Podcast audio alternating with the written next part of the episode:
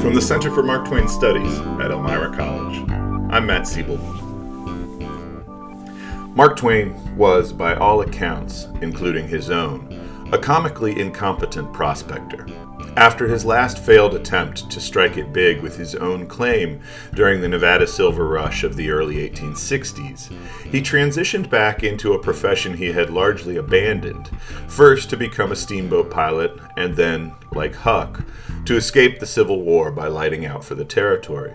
As editor of the Virginia City Territorial Enterprise, he soon realized he was better positioned to profit from the silver mania than he had been working a claim himself.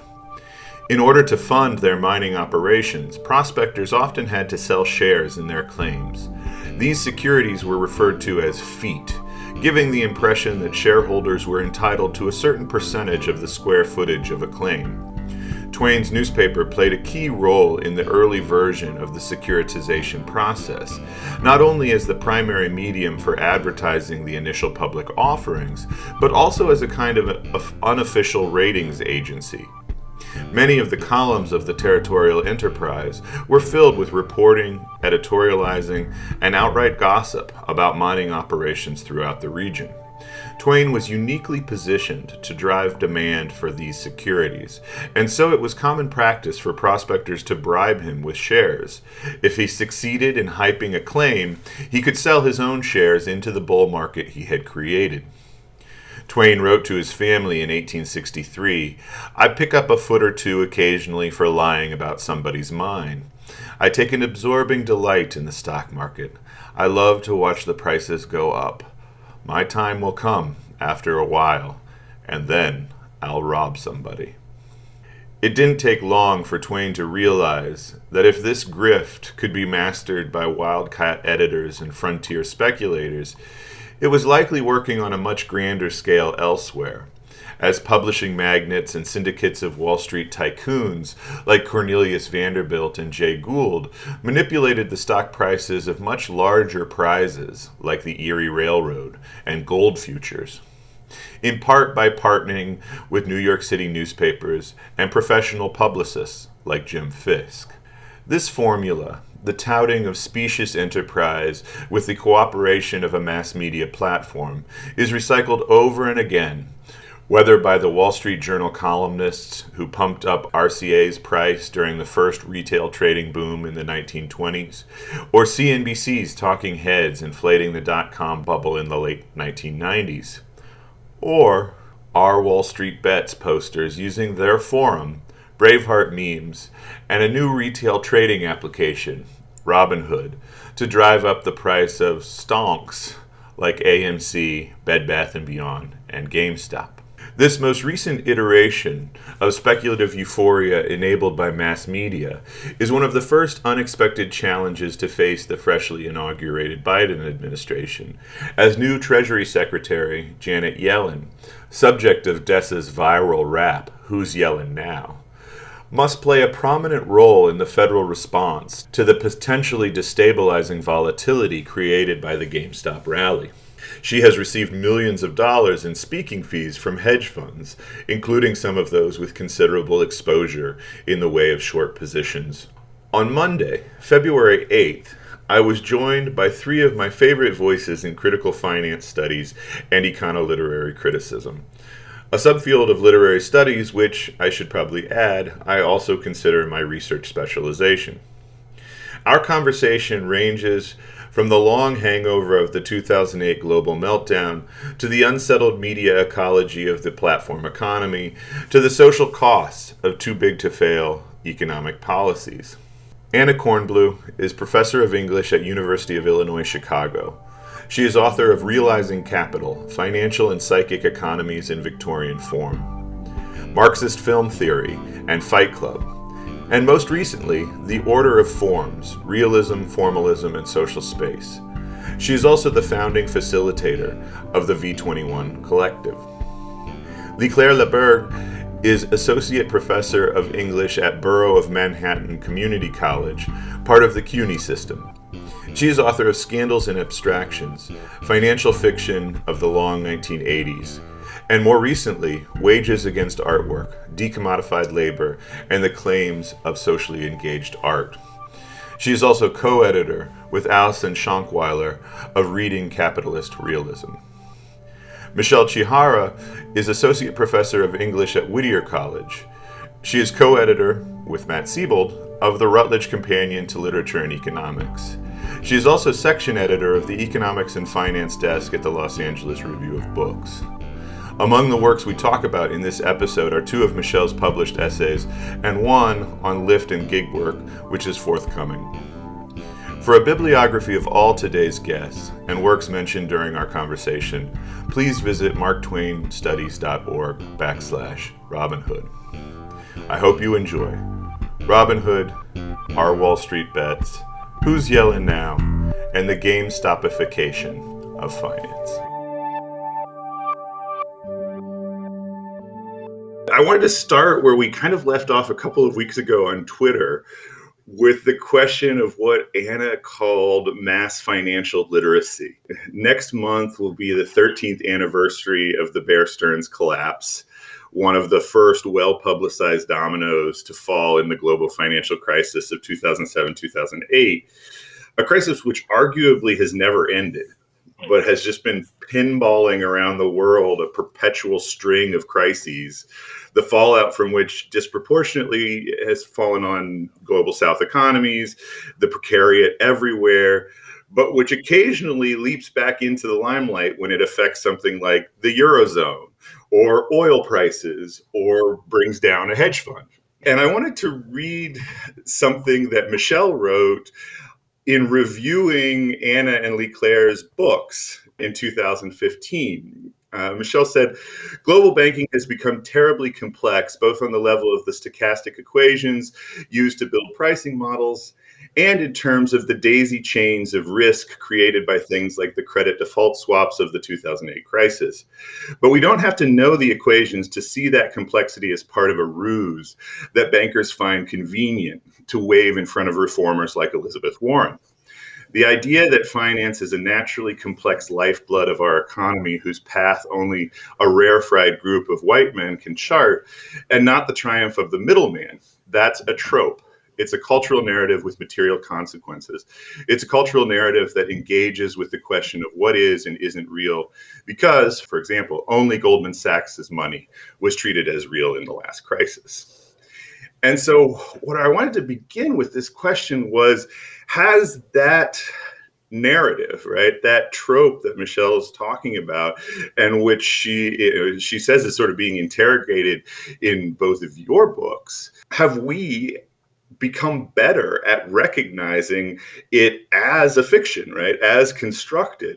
Are we part of a more financially literate society who now, one of the things that we might see in the, you know, the Reddit revolution, right? The GameStop rally is an extent to which all of the coverage of two thousand eight and its ensuing crises have allowed Uh, a much larger portion of the population to recognize the failings and the frauds of Wall Street? Are Michael Lewis and Adam McKay and Andrew Ross Sorkin and Brian Koppelman, have they, are they in some ways culpable for the GameStop mania and whatever it reaps, because they've taught a huge proportion of at least the American population or the global North population that they can also create a bubble?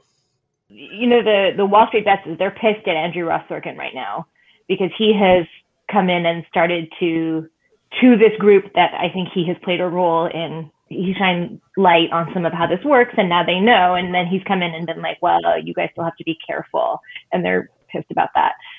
There was a tweet during the whole GameStop run up where um, one of the Wall Street Bets folks had posted one of the regulators on C N B C, I think it was a Massachusetts regulator, saying, you know, well, we're concerned because these are unsophisticated traders and there's risk, but then there's reckless risk.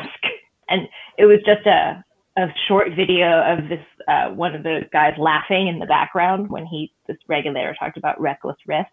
And I think that that is unquestionably different. And what some of what E-Trade and Robinhood have done is create a path for they are not unsophisticated investors to organize and really affect the markets in these ways. And I think the thing that Andrew Ross Sorkin and the other commentators that I've heard talking have not really addressed is it's not just who these investors are, it's their ability to organize on Reddit mm-hmm. and then affect the market. And I think that's the thing that the hedge funds and the institutional investors weren't counting on. It's not just that they thought that th- this was dumb money. It's also that I think that they assumed that dumb money wouldn't have institutional powers like organizing en masse and really getting each other to hold. That that's a huge part of what happened with GameStop. It's not just that the stock started to go up because of their behavior, but because they then told each other, hold the line, right? They're posting mm-hmm. that uh, Game of Thrones meme with Hodor holding the door, right? Hold the line. There's all these memes about that. And that those memes actually became an organization tool. That, that to me is the thing that Andrew Ross Sorkin isn't talking about and that the regulator's not talking about. It's not just who has information. It's not just asymmetric information. It's not just what you know about GameStop stock. It's that these people used the tool to get into the market, and then they used the tool to become an institution within that market.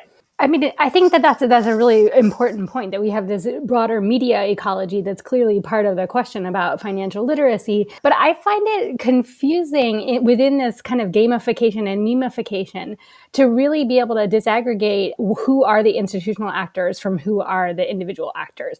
Because we do know that in the time period that we're looking at, like in these thirteen years or whatever, that actually retail investing has declined. Right? I mean, there's the kind of frenetic increase during the pandemic because people are stuck at home. But the percentage of corporate equities and mutual fund shares that are owned by average retail, you know, individual retail investors has been cut basically in half since two thousand eight, right? So the, there's just this continuing kind of upward accumulation of, of the ownership here that makes it extremely likely, as I think is starting to be reported a little bit, that there were all kinds of institutional actors participating in the game top rally. It would take a lot of ethnography and media archaeology to figure out how much they're piggybacking on and how much they're actually driving, and like, you know, which hedge fund dudes have like deep fucking value as their I D on, on the Reddit forum or whatever. He's kind of my favorite, I think. But like, you know, but I think that there's the question of the narrative of who these people are and the rhetorical and political work that a story that safe, not reckless, and sophisticated and competent investors are, you know, that's the real stuff. And there's the work that that narrative does, right? But then there's sort of like f- figuring out who actually are the agents here. Having been reading these things for weeks, I don't have a like, I think there's a there's a counter narrative about political insurgency or something that has its own seductions. And I'm not sure if it's empirically true. Right. Well, and also who, who Robinhood is in that as well. Because they're, they're obviously, they're venture capital money. So it's venture capital and tech versus investment and hedge funds, which were before going against investment banks. And it's just money moving around among those power sources. Right. Because remember, the apps, the users are the product. Right? Like the the data about the interface with these apps is then what it, Robinhood is really making money on. Well, it's what Reddit's making money on, certainly. True. Well, I don't totally understand why Wall Street Bets are angry with Robinhood now for limiting trading. And there are commentators who think that Robinhood is playing a role in the in the run-up in a way that they've not been transparent about. I'm unclear on, they say it's not a liquidity problem that they, for the reason that they stopped trading, but it's not clear to me what's going on there. And clearly Robinhood, as the online face of cryptocurrency and a whole different power center in the financial world, is not, when they say democratizing finance, right? All of our spidey senses should be going off that something is awry. Yeah. yeah, I was just going to add, I mean, I think what you guys are saying, Michelle and Anna, is true. I don't think, I, I don't think the chips have fallen yet, right? In this particular narrative. I don't think we, we yet know many of the actors and constituents, as you guys rightly pointed out. And then the other thing I was thinking in response to your question, Matt, about is this a, is this a sort of fulfillment or sort of coming into being of a kind of mass financial literacy, is I was wondering what it would mean to add a term like investee politics that Michelle Ferrer comes up with quite recently, right? I think that book is from two thousand seventeen.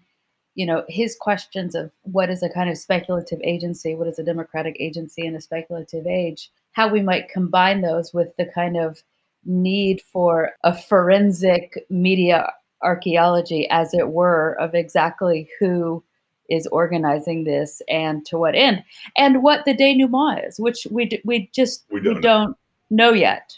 In a lot of financial stories and financial narratives, the moment of crisis is very organizing and has a lot of impetus behind it, but the conclusion is often quite different, right? And I think it's it's important to sort of watch that bifurcation and see, you know, again, where the chips ultimately fall in this particular event.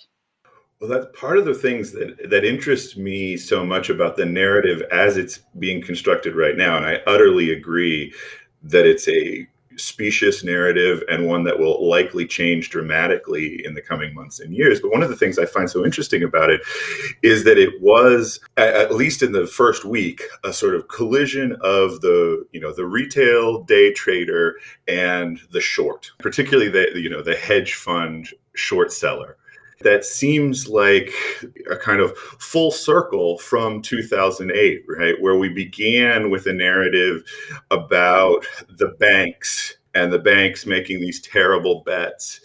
And over time, particularly thanks to Michael Lewis and Adam McKay and The Big Short, it became about, oh, these short sellers that foresaw the crisis, that participated in creating the crisis, that profited from the crisis.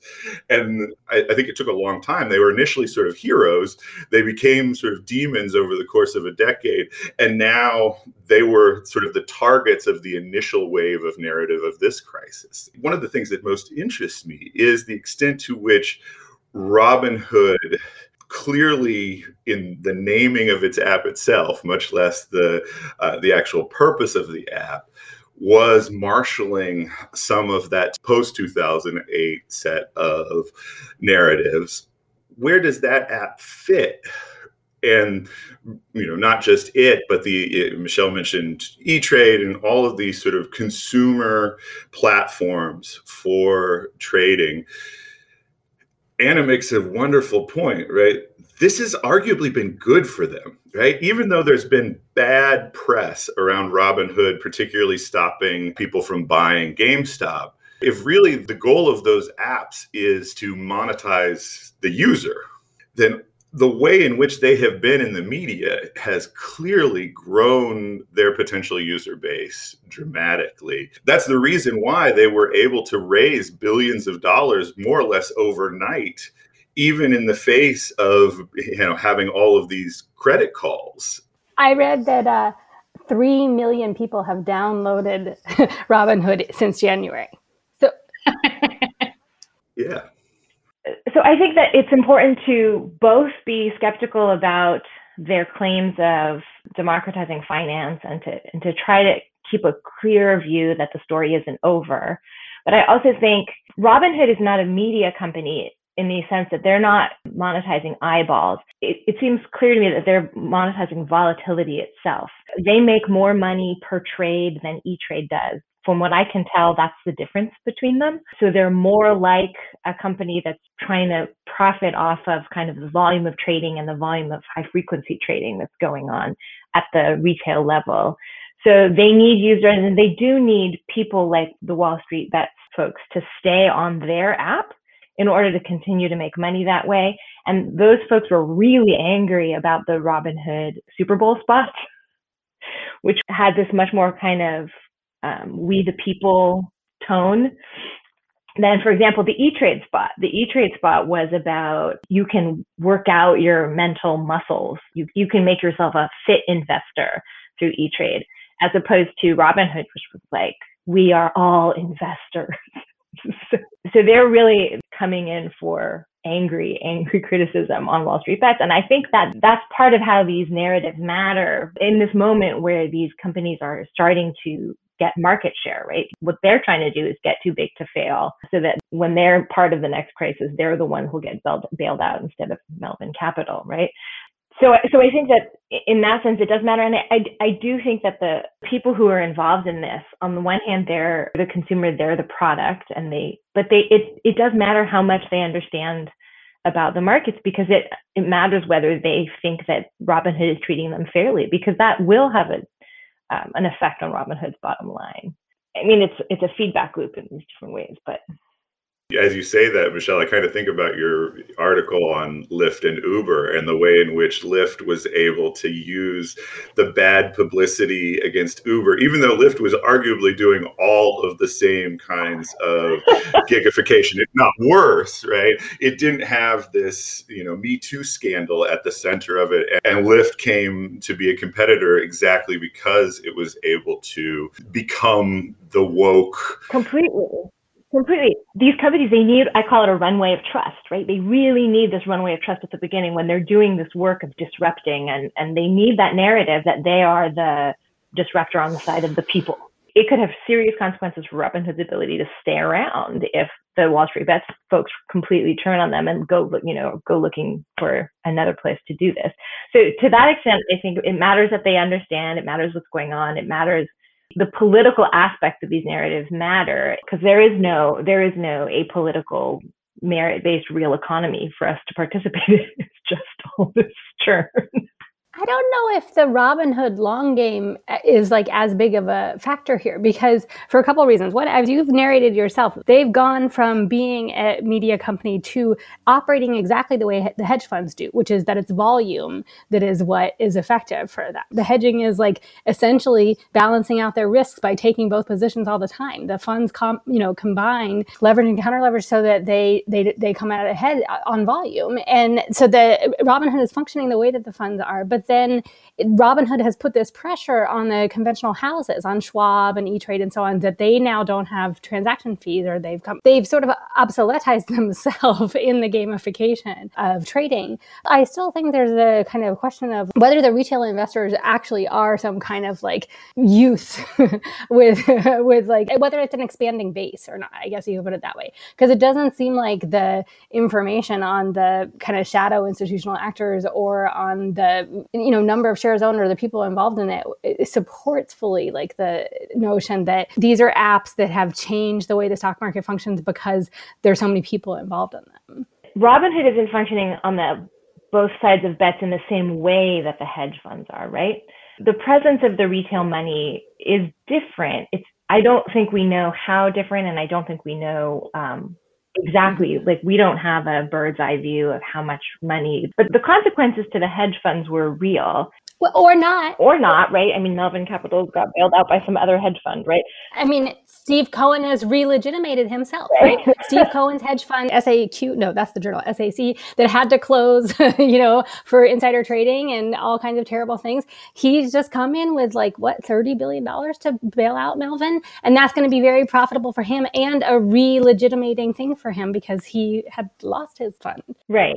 But I, I do think that the retail credit markets, people's engagement with credit card companies, with retail credit, and with stock trading is changing. And I, I do think it's important to keep a granular sense of, of that mattering, because what if what matters to us as critics, right, is kind of people's engagement, right? Mm-hmm. So to some degree, we don't care whether it's Melvin Capital, you know, Steve Cohen and these guys, or some other venture capital more invested in tech. The way that people engage with, with these products and these markets is changing, even if the amount of money in the stock market is primarily institutional investors. Most of that is, mm-hmm. is starting to move into these dark pools. We don't know what's going on for the most part in the stock market, and it seems utterly unconnected from the real economy. But the people who did make money on GameStop, the individual investors, I do care about them mm-hmm. as the kind of representation of working people. These ways that they can get sucked up into the stock market that might be beneficial to them or might be harmful, I think how that's working does matter on some basic level, and it's different, especially because I think credit card retail is changing, right? Um, young people are less likely to have credit cards now and more likely to have something like a cryptocurrency. Or that's going to change the way these big companies operate and try to make money off of us. And I think we have to try to understand both the narratives and, and then how it's working. Mm-hmm. Going back to your first question, Matt, about the sort of pedagogical moment to come out of this, if if if there is one, I was thinking about Doug Henwood's piece in Jacobin, where he sort of says, could one of the lessons for the, you know, I'm putting in air quotes, obviously it's a podcast, but average reader slash average investor slash millennial slash Twitter user slash what have you, really be to demonstrate the sort of gamified Atlantic City-like drama of the stock market vis-a-vis everyone else's economy.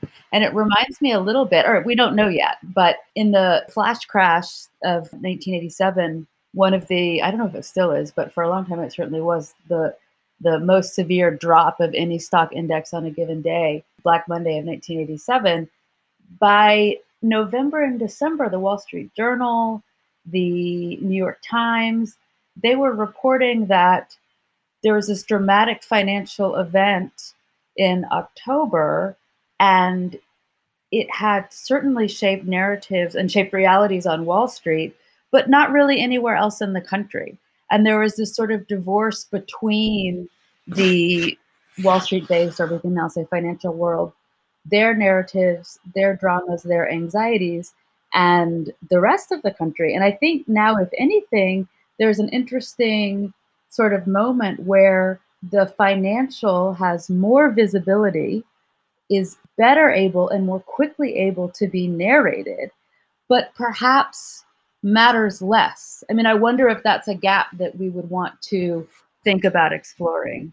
Yeah, and one of the things that that makes me think about with GameStop in particular is that the hedge funds going against it seemed to me to be essentially the same kind of operation that the mergers and acquisitions were in the eighties. Mm. It was taking a, a company that, that has a lot of assets, liabilities that are, you know, old school, right? This is a, a company that has a bunch of mall stores, and they were going to sell it for parts. Right, right. And this was this was a mergers and acquisitions move, right? Right. That's such an interesting connection. And you know, I'm thinking about like, but you know, old narratives, you know, Pretty Woman, remember, like the the, yeah. the reason Gordon Gekko is so terrible, these guys are so terrible, is because they sell these companies for parts. So the the retail investors were in there like, we're going to save this. It's almost like a nostalgia thing. We're going to save this game store with their mall stores. And it, it was a way that not only could they kind of affect the markets and take down the big guy, but it had this kind of real world sense of we're going to protect mm-hmm. this old school thing that we like. Mm-hmm. And and it, it was a narrative that really got people emotionally involved mm-hmm. because the stock market otherwise seems so completely divorced from what's going on for everyday people. You know, there, there's pictures during the pandemic of, you know, which of these stock market rallies while, you know, just the country's unemployed. And our, our, our cities are crumbling, unless like stock market rally. Right, right. As Leigh Claire was talking, the first thing that came to mind was that we all got together on Zoom in last time in like March, and we were talking about the coronavirus crash. And honestly, I think that was a bigger, had some bigger single day drops than Black Monday did. Yeah, I think so. I think and yet, so. That, like in a matter of weeks, it disappeared, yeah. right? From, you know, from mainstream news. So the, the stock market bounced back, as Michelle was saying, everything else, employment level, all of these other economic factors are crashing. The market became completely separate from that reality.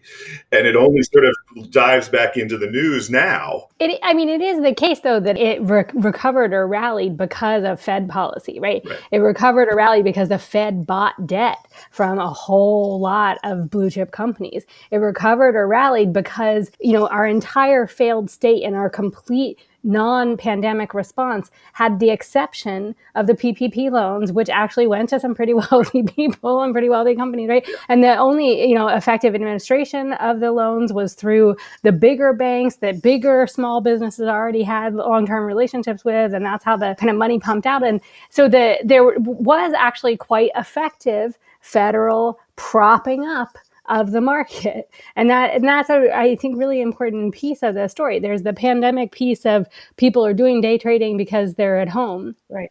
They're bored, and because the market seems to be the only functioning institution. And then there's the piece of our government has once again devoted itself to upward transfer of wealth. Right. And that's where the rally comes from, you know. Right. I mean, aside from Amazoning. Right. You know.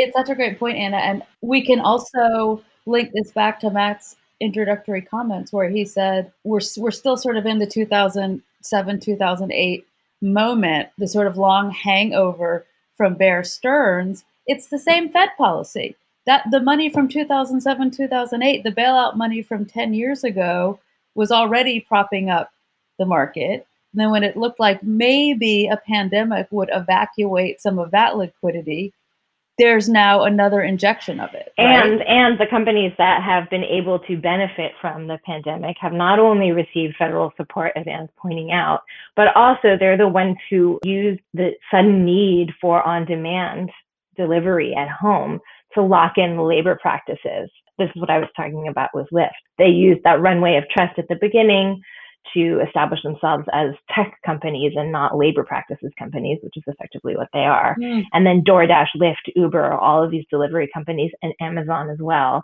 have used the pandemic to both kind of put a pandemic wash cover on what they're doing, that we're, we support you during this. But because the money was paid out to independent contractors as small businesses, some of the federal money and state money went out to them. So they needed that. So then they needed independent contractor status, which allowed these companies to help lock in Prop twenty-two in California, which is one of the worst things to happen to the labor movement in recent history. And now they're going to try to export Prop twenty-two and it, what it does to employment to other states. They're being able to be propped up in the pandemic to do all of that and to lock that stuff in. Shit. So that's all really dark. That's like the darkest possible segue into my next question. Anna gave a talk last week at the Humanities Center in Chicago in which she was, among other things, talking about the illusion of immediacy in auto fiction and auto theory. But more directly relevant to our conversation, it, the kinds of compulsions which digitization and mediation disguise. And I was hoping you could talk a little bit about your how your thinking applies to this Reddit revolution, as C N B C has been calling it. To what extent do you see Robinhood as a kind of way of masking, turning our, our compulsions into a form of freedom, or at least an illusion of freedom? Wow. I mean, I certainly think that the essential model of soliciting our clicking in order to have monetizable data, uh, you know, so the process of discretization is a kind of important counterweight to the notion that this is an everyman movement or that this is a meaningful political surge. But I'm not sure what the what the compulsions are, or if we know, because it seems like there's such a incredible libidinal diversity of the Redditors who've been profiled, right? There are these nineteen-year-olds who are at Hooters from in Indiana. I don't know if you read that story yesterday in the New York Times that was kind of amazing, of like this profile of seven GameStoppers and like what they've done with their wins or losses. And almost all of them had lost. Did you read it? It was amazing. And like, no, but give us a little bit of a taste. Okay, so the main guy is like a nineteen-year-old who the first day went to Hooters and got extra wings, you know? And he ended up making like fifty thousand dollars in sum total. He thought he was going to make a quarter of a million dollars. But he's nineteen. He's in Indiana. He's got like a leather jacket in the photo. But then there's also this woman who is a Polish immigrant who's in her fifties, whose parents lost their home. Like they also immigrated with her. They lost their home in two thousand eight. And she works a minimum wage job at like Bed Bath and Beyond or something. And she was like, I don't care if I lose all, you know, nine hundred dollars that I put into this. To me, I'm sticking it to them. And she was very politically eloquent, even though she's lost money she can ill afford to lose. And there's kind of this accounting of, you know, Michelle was talking about the hold the frame and the hold the hold the stung memes and stuff. There's this notion that people are sort of accrediting each other with moral or political agency and a social capital within these forums where it's like, I got you, I know you, or you're going to, you're going to have, I, there was some phrase, I even saw one of them, you know, I'm still holding. And this guy says, you have more clout than if you didn't. Like if you're, if you're there on the forum and you're able to be sort of testifying that you didn't sell it last week or whatever, mm. you know, where are we? It's fifty-nine dollars today. So that's still four times what most people would have bought it at. I'm still holding is this capital that people get, and then they accrue likes and whatever and followers on their Reddit brand, and then that maybe redounds to their ability to GoFundMe or whatever, or raise capital for some project that they might be involved in. So there's just all these kind of highly diverse libidinal reasons why the people who do identify as individual actors, which may not be true in the actual forums, right? The people presenting themselves as individuals may not be. So there's all this diverse emotional, irrational, you know, set of motivations. I would be tempted to say that the, you know, the, the way that the app works for them and the way that the discussion forums in particular, right? As Michelle was saying, is this ability to communicate about what we're doing and coordinate what they're doing. That there's this notion that they can make their irrational exuberance or their optimistic commitment or their vengeance telegraphable and sort of adhere to themselves as an online footprint of a emerging brand or something. Yeah. That maybe, you know, would fit into this kind of sense of emanation or the production of, on the one hand, discretization, on the other hand, like self-profiling, right? I think, I wonder though also, I mean, I, I think what you're saying is wonderful and it's so eloquent. And I have sort of two responses. I mean, one mm-hmm. is the ability of the platforms to indulge in the repetition compulsion in ways that earlier investment platforms mm-hmm. just, just have not offered, but also a sense of mimicry. And what I mean by that is, I'm thinking about, I'll be the historian of the episode. I'm thinking about like texts from the nineteen eighties that say somebody like, oh, I don't know, Donald Trump wrote, uh, you know, The Art of the Deal, or T. Boone Pickens has one just called Boone. When there's this whole series of these aggrandizing investment advice books published by Wall Streeters in the nineteen eighties that say to the reader, you too can become a financier, right? If you read this book, you too can join this world. What kind of discursive world is that, and where does it exist? It's really difficult to say in the nineteen eighties. And I think what you're pointing out now, Anna, is that it absolutely exists. And through mimicry, through repetition, all of these new sort of identities and pathways of these different discourses become possible in ways that they just didn't before. Win or lose. I mean, we know how the, how the stock market works. Most people end up losing. I mean, the house has a certain advantage. We don't yet know who the house is. I think that's what's sort of like interesting about the, the conversation here. So I, I think about behavioral economists who are making the claim, this is my whole thing, they've been making this claim for a while now, that the markets are not rational, that investors are irrational, and that it's an understanding irrationality from the perspective of enlightened people who can discern what, what's rational and what's not, that we will be able to kind of tame and control the markets. There are also the people who have been writing and studying things like online addiction. I think that the model of addiction is complicated but important to think about here, because what the GameStop experience is going to give a, a certain number of people is an experience of an early win, beginner's luck, which is in online gaming and poker and gambling addictions, the beginner's luck win is one of the big ways that the casino gets you roped in, because when you have that dopamine release and it has social support around it, so when you win and then a bunch of people see you win, the lights go off on your little one-armed bandit, that's a huge indicator for making people vulnerable to addiction. There have been boundaries around what people can do in terms of getting addicted to online stock picking as if it were online gambling. The S E C got involved in shutting down online gambling in twenty eleven, right? Black Friday, when they really shut down the poker sites. Mm-hmm. Being addicted to these things is a real subjective position. Like, it can happen to you, yeah. But that doesn't mean that everyone who's participating in this stuff is irrational. And it doesn't mean that all of the people who have beginner's luck will become addicted in ways that are dangerous to their ability to survive. The other thing that I find complicated to think about, and, and I think about this especially in, in what you've written about, Anna, about form and organization, right? That we we have to be building something. But I think one of the things that the GameStoppers are going to have had is the experience of organizing, precisely because it wasn't just about money. Mm-hmm. for a lot of them, mm-hmm. and of being heard and of being part of a group that got something accomplished. Mm-hmm. That's an important part of the way organizers get addicted to political organizing. Yes. um, and we can't separate these things easily. Right. I think here's where we would want to ask, to your point, Michelle, like, again, I don't know if you guys are familiar with the Michelle Ferrer Investing Politics book, but is this an example of a new kind of investor organized politics and political possibility from an investor class, even if that class was constituted in, you know, Indiana at a Hooters for an afternoon, right?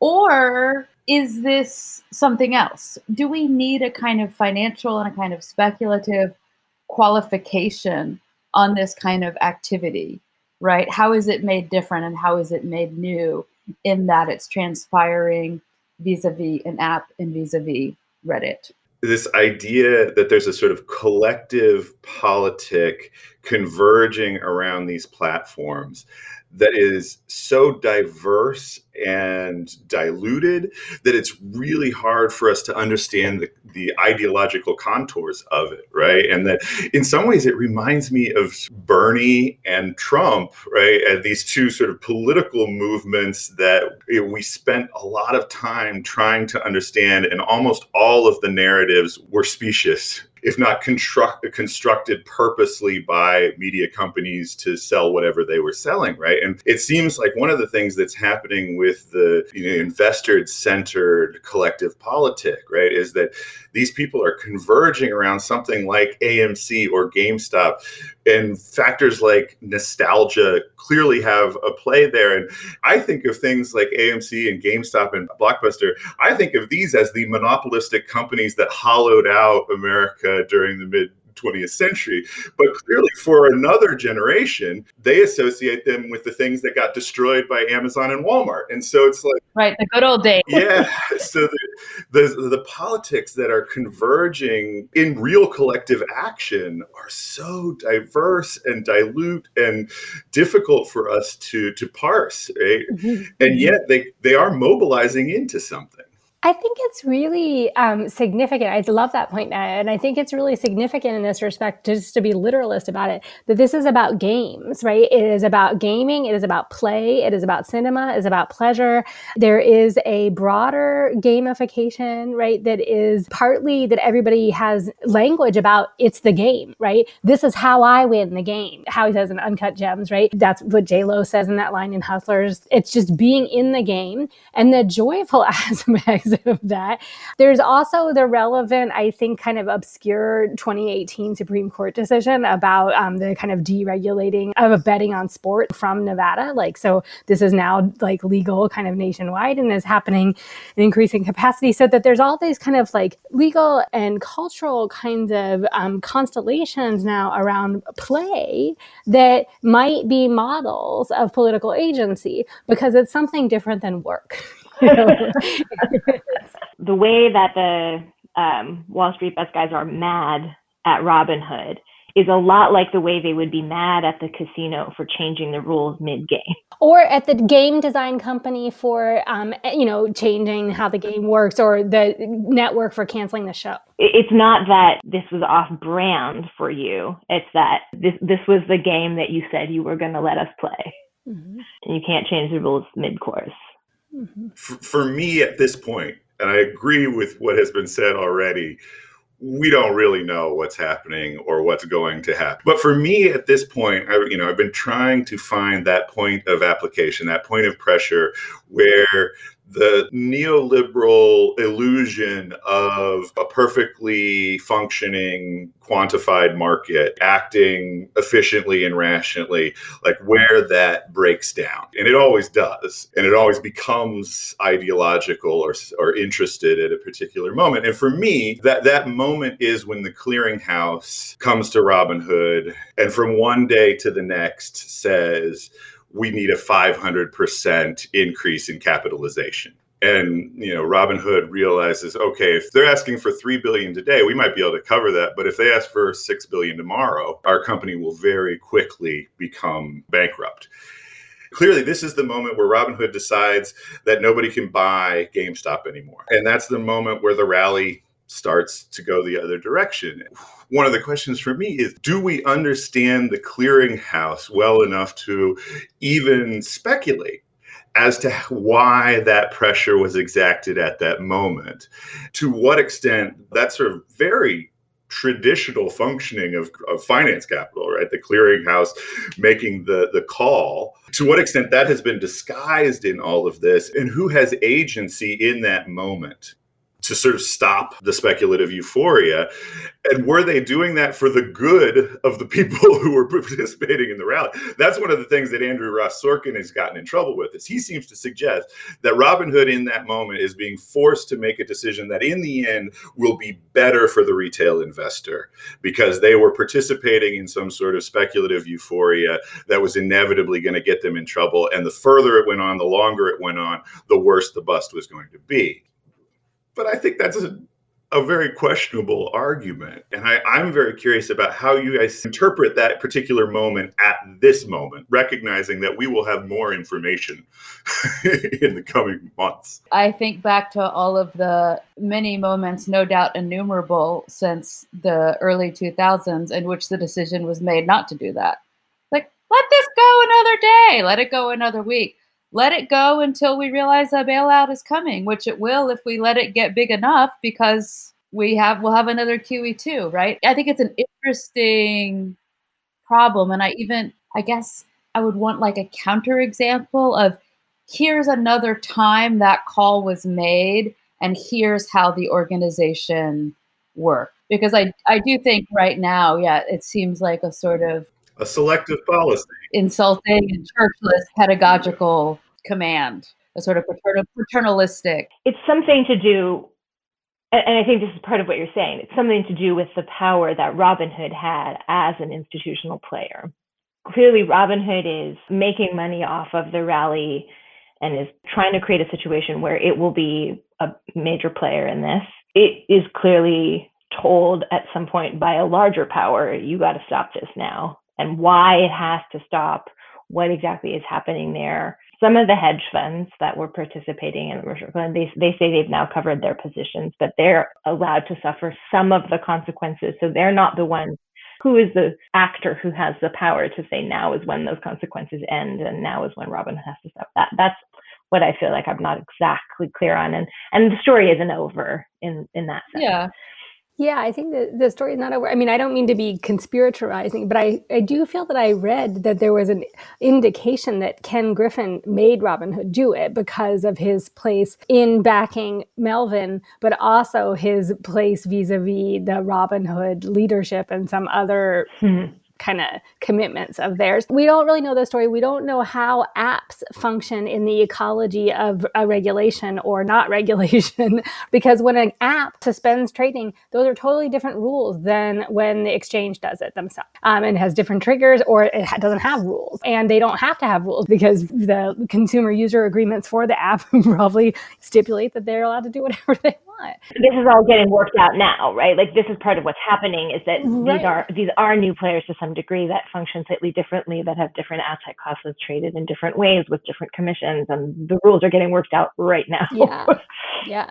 Well, yeah, and I think that's what makes that moment so interesting to me, is that, okay, we're going to decide to enforce a rule that there really isn't much precedent for, which doesn't mean there isn't logic for it, but that it's, I, I think conspiratorial is a completely natural way to look at that moment, right? Is who exerted pressure on depository trust and clearing company? Like, who in that organization made that decision, and who ex- exerted pressure on them?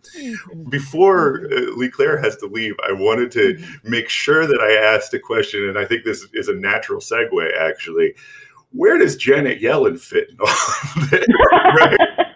Like, Leigh Claire made reference earlier to the idea that the sort of moment of quantitative easing, right, which wasn't necessarily, it was before Yellen, but Yellen inherited the Fed that sort of set this whole set of norms in motion. And the very same day that GameStop burst into the mainstream, she was giving this speech at the Treasury, mm-hmm. in which she was giving us a little bit of hope that Treasury policy was going to be directed at o- alleviating economic misery, hardship, misery, immiseration. Yeah. I mean, and she said a lot of the right things in that speech. And then I, I want to say almost within hours, it was revealed that she had been giving all these speeches to some of the hedge funds and application venture capitalists that were involved in this huge scandal, if that's what you want to call it.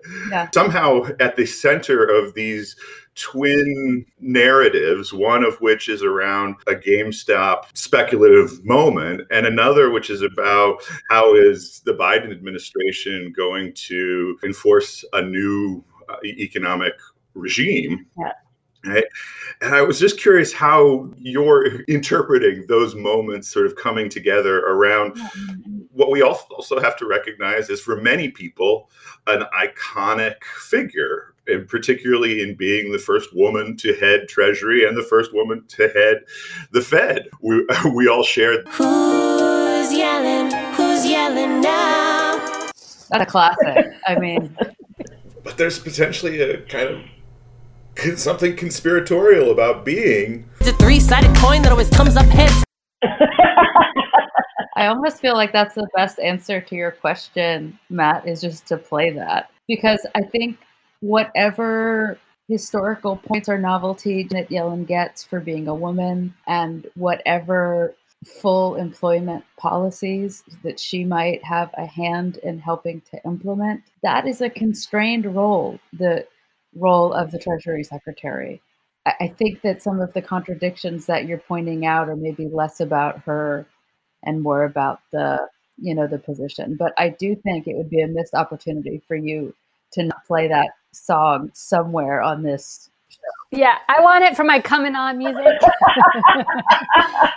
I do, I do think though that, like, okay, there's whatever two-facedness she is. The fact is that that speech was fucking historical and remarkable.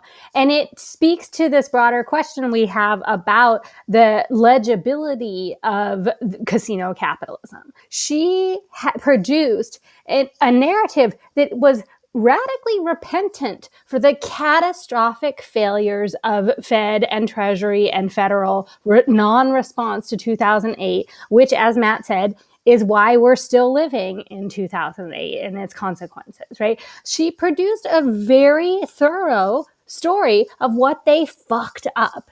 And that was just, it, that is now out there in the public record as an official mind saying this, not some Marxist at UMass Amherst and not, you know, Bernie and not like, and I think that that's, that that's like another kind of point in this continuum of like, what is the capacity of Americans to narrate casino capitalism? What is the capacity of people to say it is all a game and it is stacked against us, and our agents of actual political determination have been using that power against average people? I think that's exactly right and really eloquent. And also, you should keep the cuss word, Matt. But um, but I, I think that Yellen and what Anna's been talking about, you, you raised two terms, right? Legibility and conspiracy. And I think that those are two really important points in what we're talking about here, because one of the things that the participation of all these individual people, investors, does is make them legible to this financial capitalism that's increasingly run as a flow of data, and it forces people to be legible to that flow.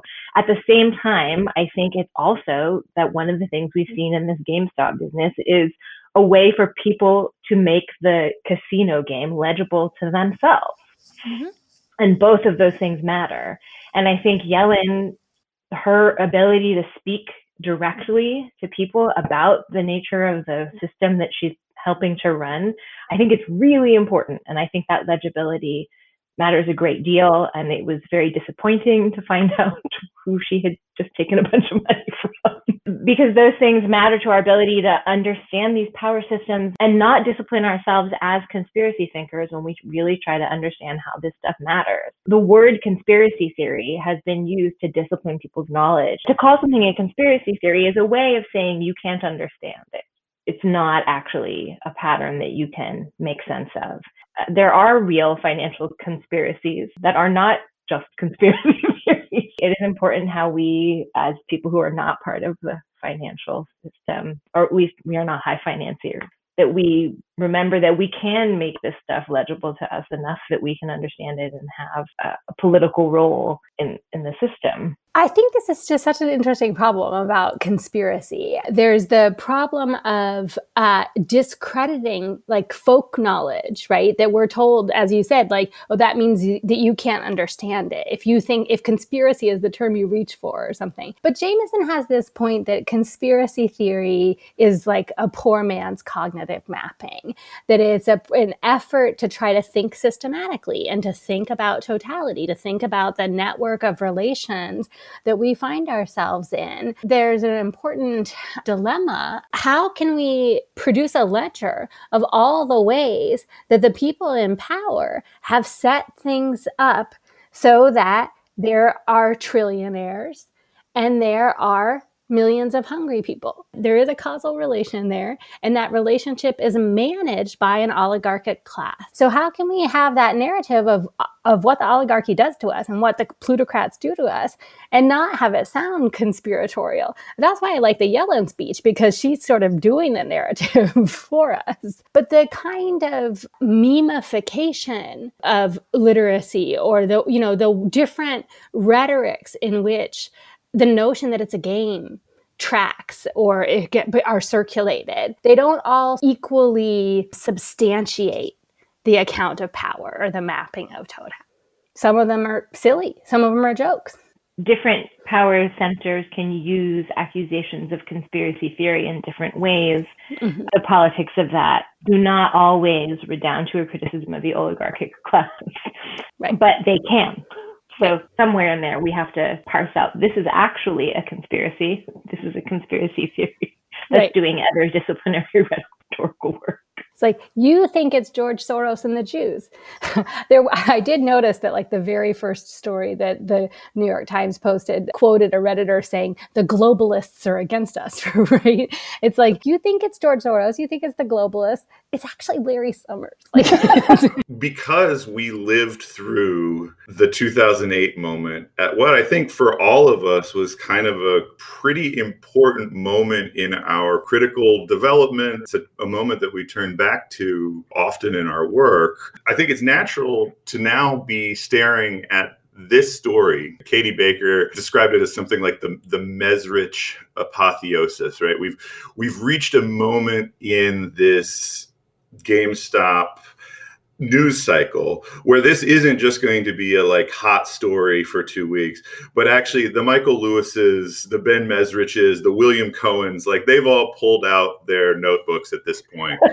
There's going to be something at stake in writing the story of what has happened here and how, how did we get here? Where do we go from here? What actually happened, right? That this is not just going to be something that was covered on, you know, Bloomberg and the Wall Street Journal and C N B C. Right, this is something that's going to get turned into Netflix series and Sony movies and New York Times bestsellers. Right, yeah. What's at, what's going to be at stake in those narratives as we look back on the way in which the story of two thousand eight was told was so determinative on what has happened, I think, since. The last ten years would be very different if Michael Lewis had chosen not to write The Big Short. Mm-hmm. What are the stakes of telling this story? Particularly if we want, like Anna just pointed us towards, right? If we want the human costs to stay at the center, right? Instead of it being a competition between the Axe Capitals and the Steve Cohens, and this kind of thing that we view from afar and oftentimes have its effect upon our broader economic system disguised to us. If we want to keep that narrative at the center, what are the stakes of telling this story? To me, one thing that actually pops to my mind is like the gender question. Not only are there girl Redditors or lady Redditors, but who works in these companies that are being shorted? GameStop is retail. Bed Bath and Beyond is the other big one that we haven't talked about today, but is like almost equally as volatile and almost equally subject to the um, G S E board. Right. That is like forty-three thousand women. Sh- shorting is illegal in a lot of countries. This twenty-first century version of corporate raidership, um, as Michelle was saying, right? This form of disregard for the human beings who are the service worker parts that you can strip a company for, mm-hmm. but actually not, because you can't refunction them in the same, in quite the same ways. How would th- how would we be able to keep those people in the center of the story? I don't, I don't know. That places it within this larger crisis that I know you have been thinking a lot about of social reproduction, right? And the ways in which the coronavirus crisis has disproportionately harmed women and kind of like staggering the disproportions, right? But also there's already clearly a narrative forming around this being a misogynist mm-hmm. story, right? Our our favorite ed tech carnival barker, Scott Galloway, was doing these weird spots on, I don't know if it was C N B C or N B C, where he's characterizing all of the investors as men living in their basement who aren't getting out enough and aren't get, aren't getting laid. I mean, literally boiling it down to that.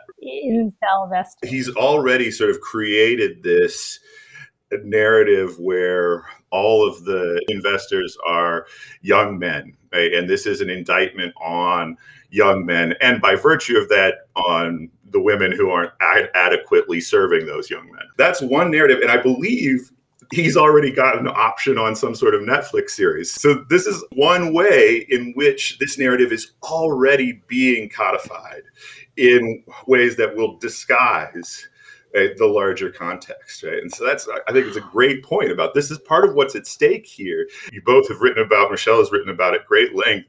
This is one of the things that got disguised in two thousand eight, too, right? It became a, a very much a boys' story. Right. Well, the, the crisis gets described as a crisis of masculinity and about masculinity. And so then what needs to be recuperated first is masculinity. The idea that the our Wall Street Bets Reddit sub is uh, Proud Boys or a Um, misogynistic mm-hmm. space was aired early on, and then I was on it when a lot of the women who are, are on there were making lots of jokes and memes about how they existed. I, I don't know what the numbers are. You know, Reddit has a long history of problems with harassment and gendered harassment, and there's the Ellen Powell story. And yeah. Of course. I, these are all like these threads that are going to matter in how the story gets told, but I think that the like the reason that the Super Bowl spots matter is because ultimately whoever gets to tell their story as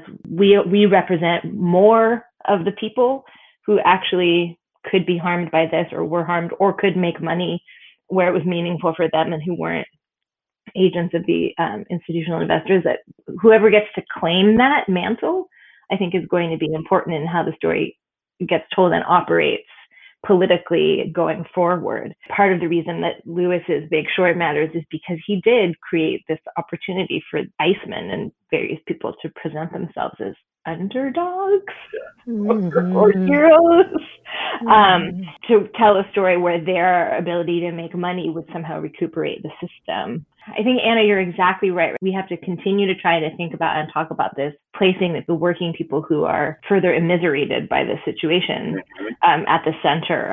There, there are changes going on that GameStop represents that have serious consequences for people that go beyond, you know, whether any of these investors actually make money off of this, but that have to do with, you know, the stock market's relationship to all of our retirement portfolios and all of our savings writ large. And to the extent that they represent people's voice in these changes as they go forward, I think it's probably good for attention to be on this story in ways that go beyond, because it is going to have consequences for how regulators um, like that Massachusetts guy, but also like Yellen, how they get involved. The, the way that the story gets told is going to have an impact on how they try to chart what happens next. I don't feel like I can predict. The prediction game is part of what the institutional investors are trying to do. But I do think it will matter a lot how people understand this and how people continue to tell it. Like, I hadn't read the story about this Polish Bed Bath and Beyond worker, but now I'm going to go read it because I think it matters not only what happens to her, but how we think about people like her going forward. That was Michelle Chihara with Leigh Claire La Berge and Anna Kornbluh. I'm Matt Siebel. This has been The American Vandal. For more information about this episode, please visit marktwainstudies dot com backslash Robinhood.